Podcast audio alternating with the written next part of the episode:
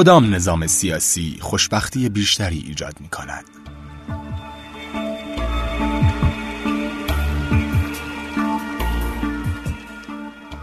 دولت رفاه علا رغم اینکه به خوشبختی انسانی بیشتری می انجامد همچنان مورد حمله قرار می گیرد. نوشته بنجامین رادکلیف ترجمه علیرضا خزایی منبع ایان گوینده الیاس گرجی.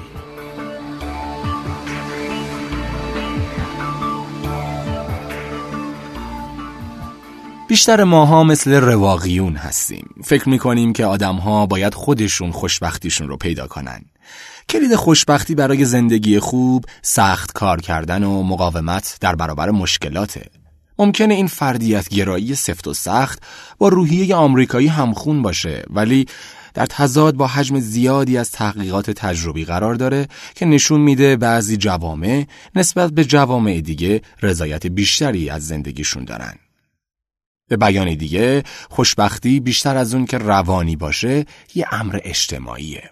اگه این طوری باشه پس همونطور که آلبرت انیشتین میگه گام واضح بعدی اینه که از خودمون بپرسیم ساختار جامعه و نگرش فرهنگی انسان باید چه تغییری رو از سر بگذرونه تا زندگی انسان تا حد ممکن رضایت بخش بشه؟ اقتصاددانان، دانشمندان علوم سیاسی و بقیه دانشمندان علوم اجتماعی توی حوزه های در حال رشد اقتصاد سیاسی بهروزی یا همون اقتصاد خوشبختی برای درک بهتر اینکه چی منجر به زندگی های رضایت بخش میشه از روش های تجربی و نه نظری استفاده می‌کنن.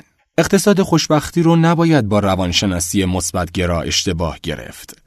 روانشناسی مثبتگرا خوشبختی رو مسئله نگرش های فردی می‌دونه. اما در مقابل محققان اقتصاد خوشبختی مدعیند زندگی رضایت بخش به طور کلی ریشه در شرایط عینی داره. به طوری که گرایش های اقتصادی، سیاسی و اجتماعی جوامع می‌تونند خوشبختی فردی رو به دقت پیش بینی کنند. از غذا سیاست هایی که بیشترین کمک رو به بهروزی انسان میرسونن همون هایی هستند که انیشتین خودش در ابتدا اشاره کرده بود. سیاست های مرتبط با سوسیال دموکراسی. آدم اوکولیچ کازارین دانشمند علوم سیاسی در دانشگاه راتگرز توی شهر کمدن ایالت نیوجرسی با مرور تحقیقات در سال 2014 به این نکته پی برد که با کنترل سایر عوامل میشه از آن داشت که جوامع تحت حکومت دولت‌های چپ یا لیبرال که به دولت‌های رفاه هم شناخته میشن بالاترین سطح رضایت رو دارن. در بین کشورهای مختلف و فارغ از عوامل مؤثر دیگه هم هرچه دولت رفاه سخاوتمندتر و همهگیرتر باشه سطح شادی انسان هم بالاتر میره. اصطلاح دولت رفاه برای بیشتر آمریکایی ها تحقیرآمیزه اما اگه اونها درک بهتری از معنای این اصطلاح برای مابقی دنیا داشتن کمتر خصلتی تحقیرآمیز بهش نسبت می‌دادن. خلاصه دولت رفاه به معنی جامعه که از رهگذر اجتماعی ساختن ریسک و پاداش نظامی ایجاد کرده که از مردم در مقابل ناامنی های زندگی روزمره حمایت می‌کنه. این ویژگی نه فقط در مورد ستونهای اصلی حمایت اجتماعی مثل تضمین دسترسی به مراقبتهای بهداشتی، بیمه بیکاری و حقوق بازنشستگی صادقه، بلکه شامل دریافتهایی هم میشه که توی آمریکا ناشناخته است، مثل مرخصی های استعلاجی. در آلمان 6 هفته با حقوق کامل و تا 78 هفته با 70 درصد حقوق و مرخصی تضمینی برای تعطیلات در آلمان چهار هفته با حقوق کامل. قسمتی که بیشتر از همه شگفت آوره حق عائل مندی یا حقوقیه که به تمام خانواده های صاحب کودک بدون توجه به میزان درآمدشون داده میشه. هر خانواده آلمانی ماهانه 184 یورو یا حدود 205 دلار به عوض هر کودک دریافت می‌کنه.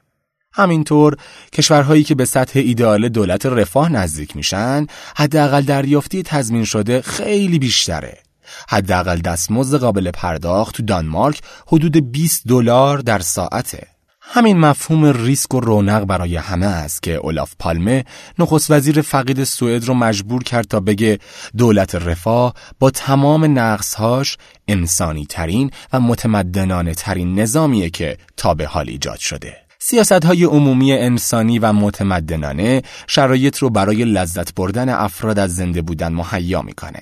این نتیجه گیری عمیق و برانگیزاننده است و اشاره داره اگر بهروزی انسان معیار سنجش مناسبی برای قضاوت باشه پس گزینش سیاستگذاری های عمومی چپگرا به جای راستگرا در بستر علمی و عینی توجی پذیره اما این علم خوشبختی چیه و چطور به این نتایج دراماتیک رسیده ایده علم خوشبختی شکاکیت برانگیزه بعضیا فکر می‌کنن خوشبختی جوری بیستبات و گریزانه که نمیشه به آسونی اونو مورد سنجش قرار داد یا با روش های علمی مطالعه کرد. بیمیلی در برخورد با امر بهروزی از رهگذر ابزارهای علمی اجتماعی رو میشه با ترسی فرانکشتاینی از علم توضیح داد. ترس از اینکه مطالعه خوشبختی ممکنه اجازه اظهار نظر رو از افراد غیر کارشناس سلب کنه. باید به این ترس احترام گذاشت. هیچکس دنیایی رو نمی‌خواد که توی اون فقط کارشناسا حق داشته باشن در مورد خوشبختی صحبت کنن. خوشبختی حوزه علمی مثل شیمی یا هندسه جبری نیست که نظرات غیر کارشناسی تأثیر کمی در اون داشته باشه. در واقع اساس پژوهش علم اجتماعی در رابطه با خوشبختی اینه که از مردم بپرسیم آیا خوشبخت هستند یا نه؟ به این خاطر ما علاقه به تعیین چیستی خوشبختی نداریم که بی تردید مسئله دشواری هم هست بلکه فقط می‌خوایم بدونیم آیا مردم خودشون رو خوشبخت می‌دونن یا نه. به طور خلاصه تمام اون چیزی که می‌خوایم بدونیم اینه که مردم به چه اندازه زندگیشون رو مثبت و ثمر بخش یا به گفته انیشتین رضایت بخش می‌دونن.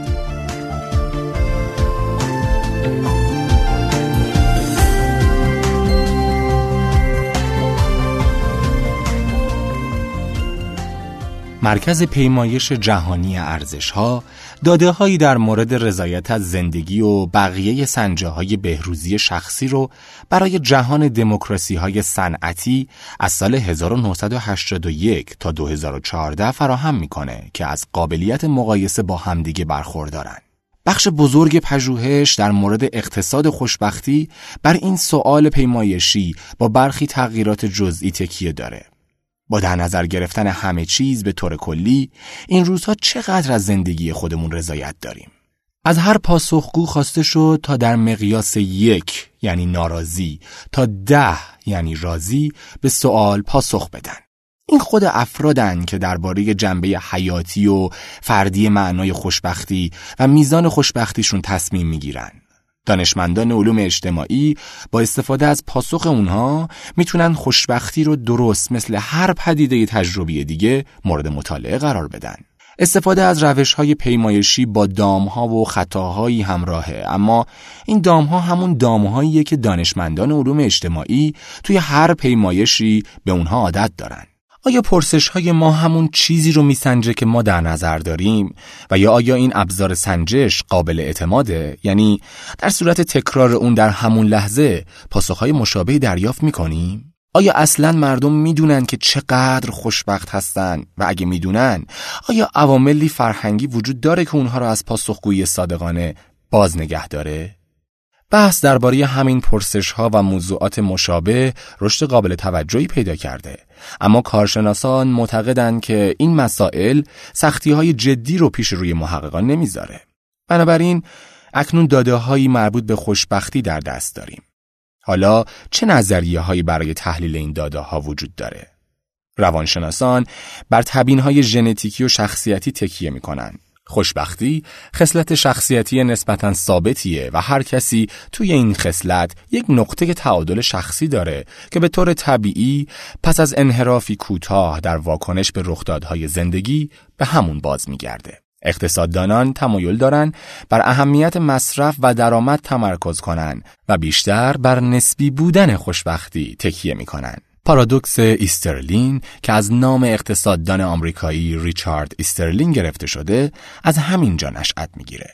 اون این مفهوم رو برای اولین بار تو سال 1974 توصیف کرد. در هر زمانی مردمی که بالاترین درآمد رو داشته باشن خوشبختترن چون در مقایسه با افراد کم درآمد خودشون رو دارای مزیت تلقی می‌کنن اما در طول زمان افزایش سطح درآمد ملی باعث افزایش سطح متوسط خوشبختی نمیشه چون همزمان حد مطلوب مصرف توی جامعه که مردم خودشون رو با اون مقایسه می‌کنن هم افزایش پیدا می‌کنه.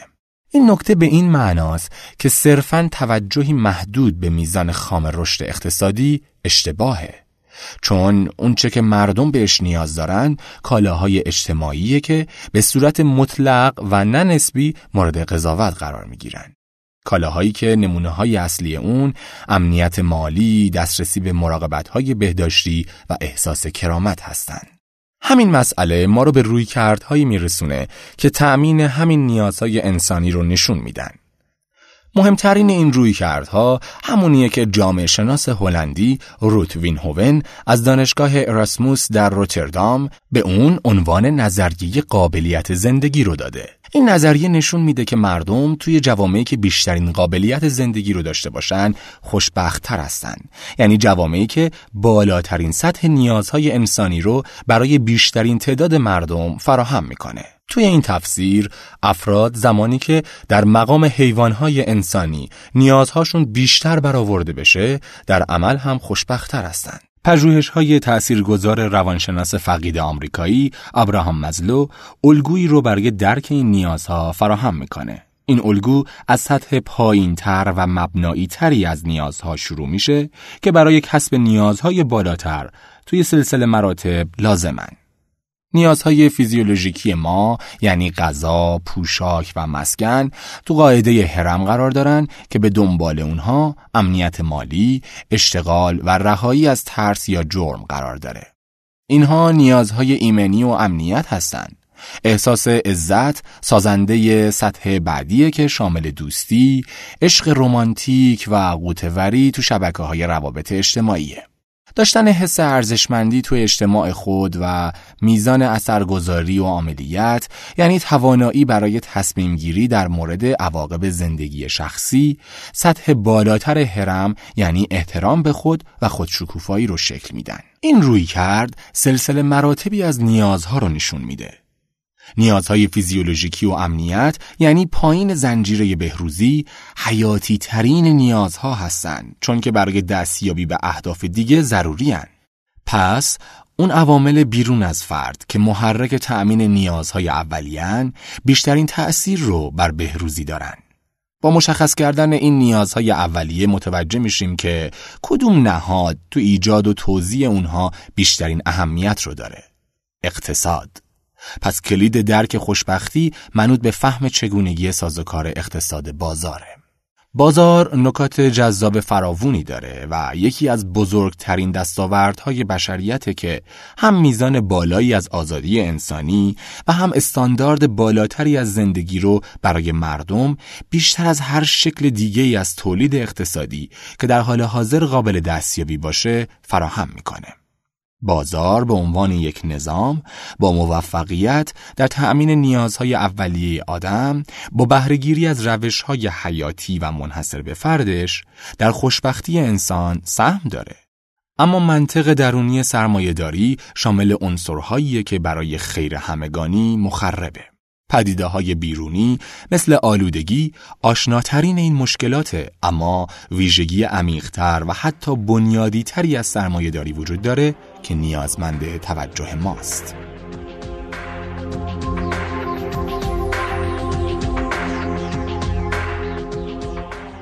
کالایی سازی و به طور خاص کالایی سازی کار شاید خودش به تنهایی مهمترین مفهوم تو کل منطق سرمایهداری باشه دنیای کالایی شده دنیایی که بقای اقتصادی اکثر جمعیت اون وابسته به فروش نیروی کارشون به عنوان کالاست که شکل حقوق یا کار مزدی رو به خودش می‌گیره. به بیان دیگه مردم برای بقا باید توانایی کاریشون رو مثل هر کالای دیگه‌ای تو بازار به فروش بذارن. همونطور که آدام اسمیت اقتصاد سیاسی دان قرن 18 هم اشاره کرده تقاضا برای انسان مثل تقاضا برای هر کالای دیگه جنبه های مثبت و با ارزش اقتصاد بازار هرچی هم که باشن تقلیل مردم به کالا دو پیامد منفی داره. اول اینکه تبدیل شدن مردم به کالا یعنی تبدیل شدن اونها به اسیران نیروهای بیرحم بازار که ورای کنترل اونهاست. اونها با جهانی مواجه میشن که خصوصیاتش ناامنی دائمیه. چون بازاری که نیروی کار اونها توش به فروش می‌رسه مثل بازار فروش کالاهای دیگه دچار بالا پایین های مهار نشدنیه مردم به نیروهایی وابسته میشن که نسبت به اونها یا هر فرد دیگه‌ای بی تفاوتن. همونطور که جامعه شناس دانمارکی گوستا اسپینگ اندرسون تو کتاب سه جهان سرمایه داری رفاه میگه بازار برای کارگر تبدیل به زندان میشه. مردم برای بقا و شکوفایی ارزشها و هنجارهای زندان بازار رو می‌گیرن که عبارتند از فردگرایی رقابتی، خودبینی و تمرکز بر سود مادی کوتاه مدت. این ارزشها در عمل فرد را از مسیر زندگی رضایت بخش خارج می کنند. کالایی سازی جنبه دیگه هم داره که به همون میزان مخربه. وقتی مردم به کالا تقلیل پیدا می‌کنن دیگه نمی‌تونن خواسته های اخلاقی از جامعه داشته باشن ما همونطور که در قبال یک کیسه گندم یا یک کارتون گوشی موبایل هیچ تعهد اخلاقی نداریم در مقابل کارگران هم تعهدی نداریم کارگرانی که نه فقط انسان بلکه به دیده کالا و واحد نیروی کار دیده میشن. کارگر کالاییه که نه حق داشتن شغل داره نه مطلقا این حق رو داره که در روزهای بیماری یا زمان تعطیلات دستمزد بگیره. نباید از حقوق بازنشستگی و بیمه درمانی برخوردار باشه و نه در مقابل اخراج شدنهای دل بخواهانه توسط کارفرما مورد حمایت قرار بگیره. مزایای پایان خدمت یا همون سنوات یا سایر دریافتی های مشابه در ارتباط با تعدیل نیرو که دیگه جای خود داره. کارگرهایی که کالا تلقی میشن به جای بهرهمندی از رفتار محترمانه و عزتمندانه یعنی همون چیزی که اعضای ارزشمند جامعه ای که کارشون سهمی در خیر عمومی داره صرفا عامل دیگه‌ای در تولیدند و سزاوار همون قدر ملاحظه ای که تو برخورد با ماشین زیر دست اونها داریم. اگر از طرفی کالایی سازی به عنوان بخشی از نظام بازار اینجور به آدم ها صدمه می‌زنه و از طرف دیگه خود نظام بازار مزایای عمده‌ای برای جامعه انسانی همراه داره پس راه حل آشکار حفظ خصیصه های حیاتی بازار و در عین حال وارد کردن سیاست های دولتی است که در خدمت کالایی زدایی کارگران و خانواده هاشون عمل می‌کنن. به شکلی ساده ملاک کالایی زدایی جامعه از این قراره. وقتی آدم ها به خاطر بیماری، کولت سن، معلولیت، نیاز به مراقبت از اعضای خانواده، میل به ارتقاء جایگاه اجتماعی از طریق تحصیلات یا صرفا پیدا نکردن شغل خوب تو مواقع سخت نمی‌تونن نیروی کار خودشون رو به عنوان کالا به فروش برسونن؟ چقدر توان اینو دارن که زندگی در سطح طبقه متوسط رو حفظ کنن؟ هرچقدر میزان کالایی زدایی بیشتر باشه مردم ساده تر می‌تونن بدون موفقیت تو بازار کار به بقای خودشون ادامه بدن. خلق یک تور ایمنی اجتماعی یعنی همون دولت رفاه بدنام شده برای کالایی زدایی از مردم ضروریه. این تور ایمنی زمانت می‌کنه افرادی که نمی‌تونن صاحب شغل بشن حداقل درآمد رو داشته باشن. همینطور این تور ایمنی تو شکل گستردهش با برنامه های دیگه ممزوج میشه که منجر به کاهش میزان وابستگی بهروزی شخص به درآمد میشن. برنامه هایی مثل حق آیل مندی که عبارت از پرداخت های حمایتی برای پرورش کودکان که درآمدهای عمومی اونو تأمین می‌کنه، تأمین مخارج مسکن و مهد کودک و فراهم کردن دسترسی به مراقبت های بهداشتی به مسابه مستاقی از حقوق اجتماعی. منظور از حقوق اجتماعی چیزی مثل نگهبانی و حراست پلیسه که شخص نه به خاطر اینکه هزینه ای پرداخت می‌کنه بلکه فقط به خاطر اینکه شهروند محسوب میشه از اون برخورداره. اتحادی های کارگری هم با فراهم کردن میزانی از پشتیبانی برای کارگراشون در مقابله با امیال بلحوثانه کارفرماها نقشی مهم در کمک به کالایی زدایی مردم بازی می‌کنند. دستمزدها و های کارگران متحد شده باعث افزایش سقف دستمزد برای همه کارگرها میشه. در نهایت مقررات بازار نیروی کار می‌تونه تمام کارمندان رو حتی کسایی که جزو اتحادیه های کارگری هم نیستند تحت پوشش قرار بده. این حمایت ها تو بعضی کشورها تمام کارگرها رو مورد حمایت قرار میده و به اونها در مورد یک سری مسائل اطمینان خاطر میده. مثلا دستمزد ایام مرخصی های تفریحی و استعلاجی حفظ سطح بالای امنیت فضای کاری و حتی شاید تو قالب طرحهای همکاری کارگر و کارفرما حق اظهار نظر درباره نحوه مدیریت کسب و کار. همه اینها نه تنها موجب کاهش ناامنی و شکلهای دیگه ای از استرس میشه بلکه به شکلگیری محیطی کمک می‌کنه که در اون کارگران از احترام و عزتی برخوردار میشن که سزاوار همه آدم هاست آیا کالایی زدایی به راستی این مزیت‌های مثبت رو داره و اگه داره آیا این مزیت‌ها در مجموع به هزینه‌های منفی ناشی از کاهش کارآمدی بازار میچربه؟ این یه سوال تجربیه که دانشمندان علوم سیاسی بر اون تمرکز دارن.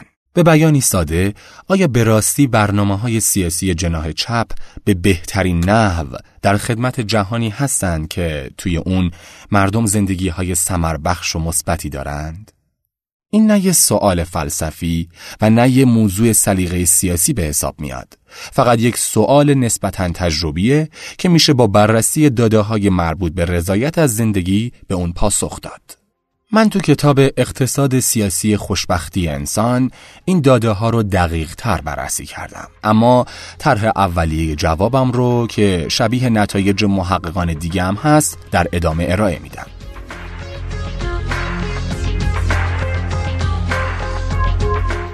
داده های اصلی از پیمایش های جهانی ارزش ها گرفته شده و در مورد رضایتمندی تو آمریکا داده های مشابهی برای مقایسه کمکی اضافه شده. من با استفاده از داده هایی تو سطح فردی و جمعی پی بردم تو کشورهایی که از سطح بالایی از کالایی زدایی بهرهمندند رضایتمندی از زندگی بیشتره. رابطه مستقیم و مثبت بین کالایی زدایی و بهروزی وقتی به دست میاد که از دو شاخص متفاوت استفاده می‌کنیم. اولی مربوط میشه به سطح کلی کالایی زدایی که برنامه های چندگانه ای رو توی شاخصی منفرد خلاصه می‌کنه. و دومی مربوط به مقیاس های جزئی تر سیاست گذاری های خاص مثل سهم اقتصاد یعنی درصد تولید ناخالص داخلی که به مصارف اجتماعی تخصیص یافته و همینطور مقیاس دامنه و سخاوتمندی حقوق بیکاری. فی نفسه یعنی مجزا از سایر مصارف اجتماعی. و همینطور کل مقدار مصرف دولت به عنوان درصدی از تولید ناخالص داخلی به عنوان مقیاسی برای فهمیدن کل سهم دولت در کنترل اقتصاد. همچنین رابطه مثبت بین رضایتمندی و بار مالیاتی وجود داره. به این معنی که سطح بهروزی همراستا با میزان پرداخت مالیاتی جامعه افزایش پیدا می‌کنه. این پرداختی ها در واقع ادای احترام ضروری مردم به مخارج بالاتر دولتن.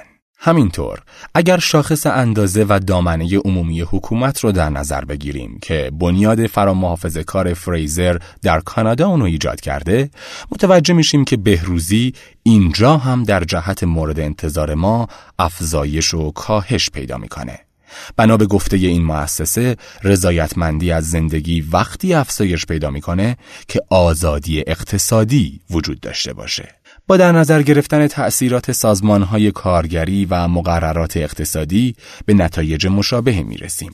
افرادی که عضو اتحادیه های کارگری هستند در مقایسه با آدم های دیگه با شرایط مشابه ولی غیر عضو رضایت بیشتری از زندگی دارند. از اون مهمتر همه آدم ها از وجود سطوح بالای سازماندهی اتحادیه های کارگری فارغ از اینکه عضو اون باشن یا نه سود می‌برن. دلیل اصلی برای این نتیجه آخرینه که وقتی اتحادیه ها قوی تر میشن هم به دلیل منفعت طلبی شخصی و هم به دلیل نودوستی از سیاست گذاری های عمومی حمایت می‌کنن که مثل تور ایمنی اجتماعی به نفع همه کارگرا تموم میشه. همینطور اونها تمایل دارن از اون دسته از مقررات بازار نیروی کار حمایت کنن که به سود کارگرانه و خود تأثیری مثبت و قدرتمند در رضایتمندی از زندگی داره. همونطور که این امر به صورت آماری و با استفاده از مقیاس های متفاوتی از مقررات که یکی از اونها متعلق به بنیاد ضد مقررات فریزر بود نشون داده شد. نکته حیاتی و مهم اینه که همه این روابط بدون توجه به درآمد یا جایگاه اجتماعی آدمها به دست اومدن. هر کسی با هر درآمدی از دولت رفاه سخاوتمندتر از قوانین کار حامی کارگران و از اتحادیه های قدرتمند نف می‌بره چرا که این نهادها به ساختن جامعه قابل زندگی تر و پر رونق برای همه و عزت نفس انسانی برای همه کمک می کنند. جامعه که همه از اون سود می برند. الگوی بینام ملیتی خودش رو توی آمریکا هم تکرار می‌کنه. بسته به اینکه چه داده هایی وجود داره شاخص های دقیق و متفاوتی تعریف میشن. با وجود این واضحه که رضایت از زندگی تو ایالت هایی بیشتره که از سطح بالای مخارج رفاهی برخوردارن و هم از اقتصادی دارای مقررات بیشتر سود می‌برند. همچنین حکومت هایی دارند که سابقه طولانی تری تو سیاست گذاری لیبرال دارن یا اگه قرار باشه همین مفهوم رو تو مقیاس حزبی بیان کنیم حکومت هایی دارن که اخیرا حزب دموکراتیک اونها را اداره کرده همینطور کیفیت زندگی برای غنی یا فقیر، مرد یا زن دارای همون رابطه قدرتمند و مستقیم و مثبت با وسعت جنبش کارگریه. با کنترل عوامل میشه از آن کرد که زندگی در ایالتهایی بهتره که توی اون کارگران بیشتری عضو اتحادیه ها هستند. حقیقت اینه که اگرچه ما با روی کردی تجربی به موضوع می‌پردازیم، خوشبختی انسان به موازات سطح کالایی زدایی افزایش پیدا می‌کنه. اگه ما به راستی به ساختن دنیایی اهمیت میدیم که توی اون نوع زندگی مردم به گونه که خود اونها اون را ارزشمند و سمر بخش می‌دونن پس بهتره به این نکته توجه کنیم. چرا در آمریکا اصطلاح دولت رفاه رغم این واقعیت که از هر دولت دیگهی خوشبختی بیشتری برگ مردم به ارمغان آورده انقدر بدنام شده؟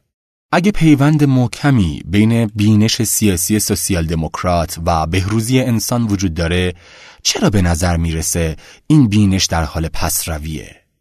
اگه دولت بزرگ مردم رو خوشبخت می‌کنه چرا به نظر می‌رسه رأی دهندگان بیشتر علاقه مندن دولت هایی رو انتخاب کنن که متحد به بازار رها از قید، قوانین کار منعطف و کاهش مدام مخارج اجتماعی هستند؟ این سوالی مهم و واقعیه اما طرح اون نباید معادل پایان دولت رفاه تلقی بشه. دولت های رفاه سخاوتمند در اروپای غربی تو دهه های اخیر ضعیف شدن اما در همه جا مشخصه های مبنایی اون برجا مونده. این به خاطر اینه که وفاقی اجتماعی برای حفظ چارچوب بنیادین اون وجود داره. حتی همونطور که مفسران محافظ کار در عین ابراز تأسفشون گفتن عناصر مرکزی دولت رفاه توی انگلیس و آمریکا در مقابل تلاش های سابق مارگارت تچر و رونالد ریگان برای منسوخ کردنشون مقاومت کردند. دولت رفاه همونطور که در خدمات بهداشتی ملی انگلیس یا مراقبت های بهداشتی آمریکا می‌بینیم تاباوری بالایی از خودش نشون داده که دلیل اصلی اون رابطه درونیش با بهروزی انسانه. همچنین مثال های ابتدایی همین مقاله در مورد حمایت اجتماعی در آلمان که در مقایسه با کشورهای اسکاندیناوی دولت رفاه متوسطی داره نشون میده که حتی در این دوران هم سوسیال دموکراسی در حال شکوفاییه. نشونه های دیگه گسترش این دستاورد مترقی رو همه جا میشه دید. به همین دلیل من فقط به دو نمونه اشاره می‌کنم. اخیرا آمریکا از طریق قانون اوباماکر موفق شد حق اجتماعی دسترسی به مراقبت های بهداشتی رو گسترش بده. کتاب توماس پیکتی با عنوان سرمایه در قرن 21 هم که نقدی چپگرایانه از شکل مسلط و مؤثر سرمایهداری به حق بنا به گفته روزنامه گاردین تبدیل به نبز انتشارات شده. این کتاب رو میشه با کتاب پنجاه سایه خاکستری مقایسه کرد. وقتی تحقیق یک اقتصاددان درباره الگوهای طولانی مدت نابرابری زیر سایه سرمایه داری جذابیتی همسان با یک عمل جنسی غریب ایجاد می‌کنه پس هنوز خیلی زوده که بگیم گرایش های چپ از معادله حذف شدن. این پرسش همچنان پابرجاست که اگه دولت رفاه به خوشبختی انسانی بیشتری می‌رسه پس چرا به جای گسترش پیدا کردن مورد حمله قرار می‌گیره؟ واضح ترین پاسخ اینه که گاهی مردم نمی‌دونن چه چیزی اونها رو خوشبخت می‌کنه. اکثر آثار روانشناسان و همینطور اقتصاددانان این نکته رو تایید می‌کنه که بیشتر چیزهایی که ما براشون تلاش می‌کنیم اصولا یا به خوشبختی منجر میشه که به مراتب کمتر از حد انتظار ماست مثل ارتقای شغلی یا افزایش حقوق یا حتی از خوشبختی و راحتی ما کم می‌کنه مثل بچه دار شدن. قضاوت در باب اینکه چی ما رو خوشبختتر می‌کنه حتی در زندگی شخصی به اندازه کافی دشوار هست. چه برسه به دشواری های مربوط به استنتاج اثرات برنامه های سیاسی بر شادیمون. به خصوص اون دسته از این برنامه ها که قضاوت درباره ارتباطشون با زندگی شخصی سختتره. از این رو جدیترین حمایت ما از اون دست برنامه های مربوط به بزرگ کردن دولت که میشه عملکرد اون رو مشاهده کرد. وقتی که شما یا خانوادتون از قبل برنامه های تامین اجتماعی آیدی دریافت می‌کنید از اون برنامه ها بیشتر خوشتون میاد. اگه شما و مردمی که با اونها در ارتباط هستید به برنامه های کمکی تغذیه وابسته نباشین موافقت با این برنامه ها سختتر میشه. سود ملموس این برنامه ها غیر مستقیم به شما می‌رسه. به شکل سرمایه اجتماعی بیشتر و جرایم خشونت آمیز کمتر. وقتی که احزاب سیاسی موفق میشن ارزشمندی ساخت کشوری رو نشون بدن که در اون کودکان گرسنه نمیمونن و نفعی بیواسطه و خوشایند برای صاحبان فرزند مهیا میشه. حق آیلمندی رو در خانواده آلمانی به یاد دارید؟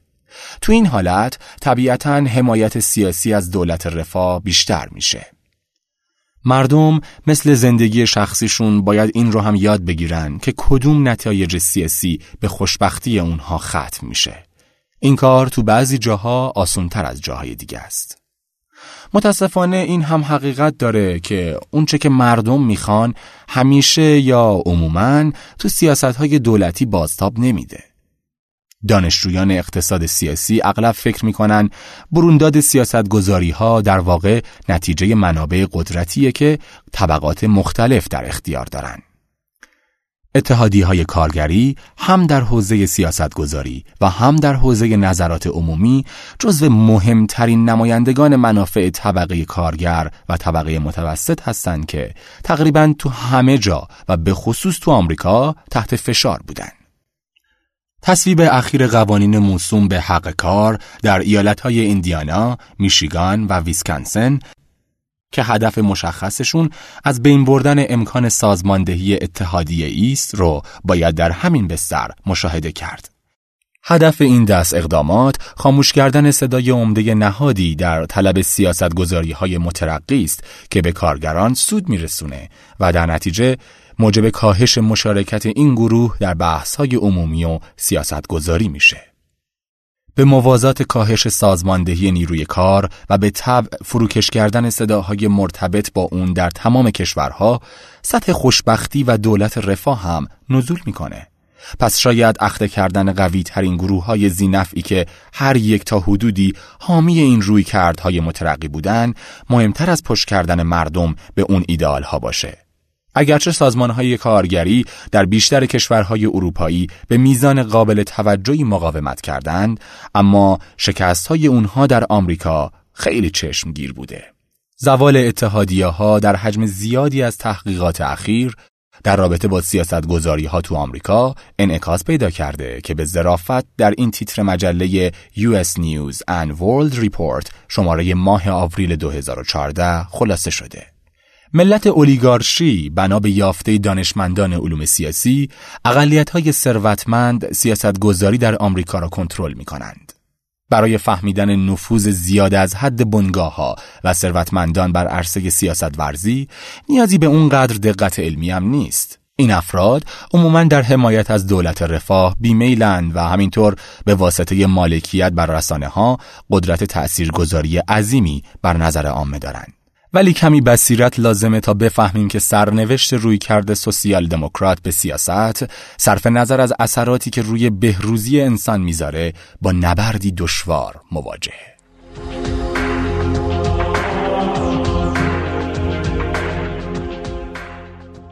دوستان و همراهان عزیز این پادکست هم به پایان رسید.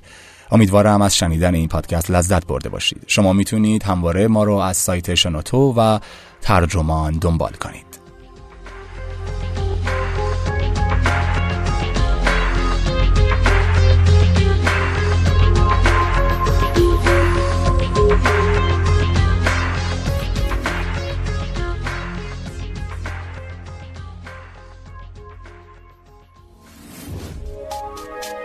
تا حالا به این موضوع فکر کردی که تجربه با دیگران به اشتراک بذاری؟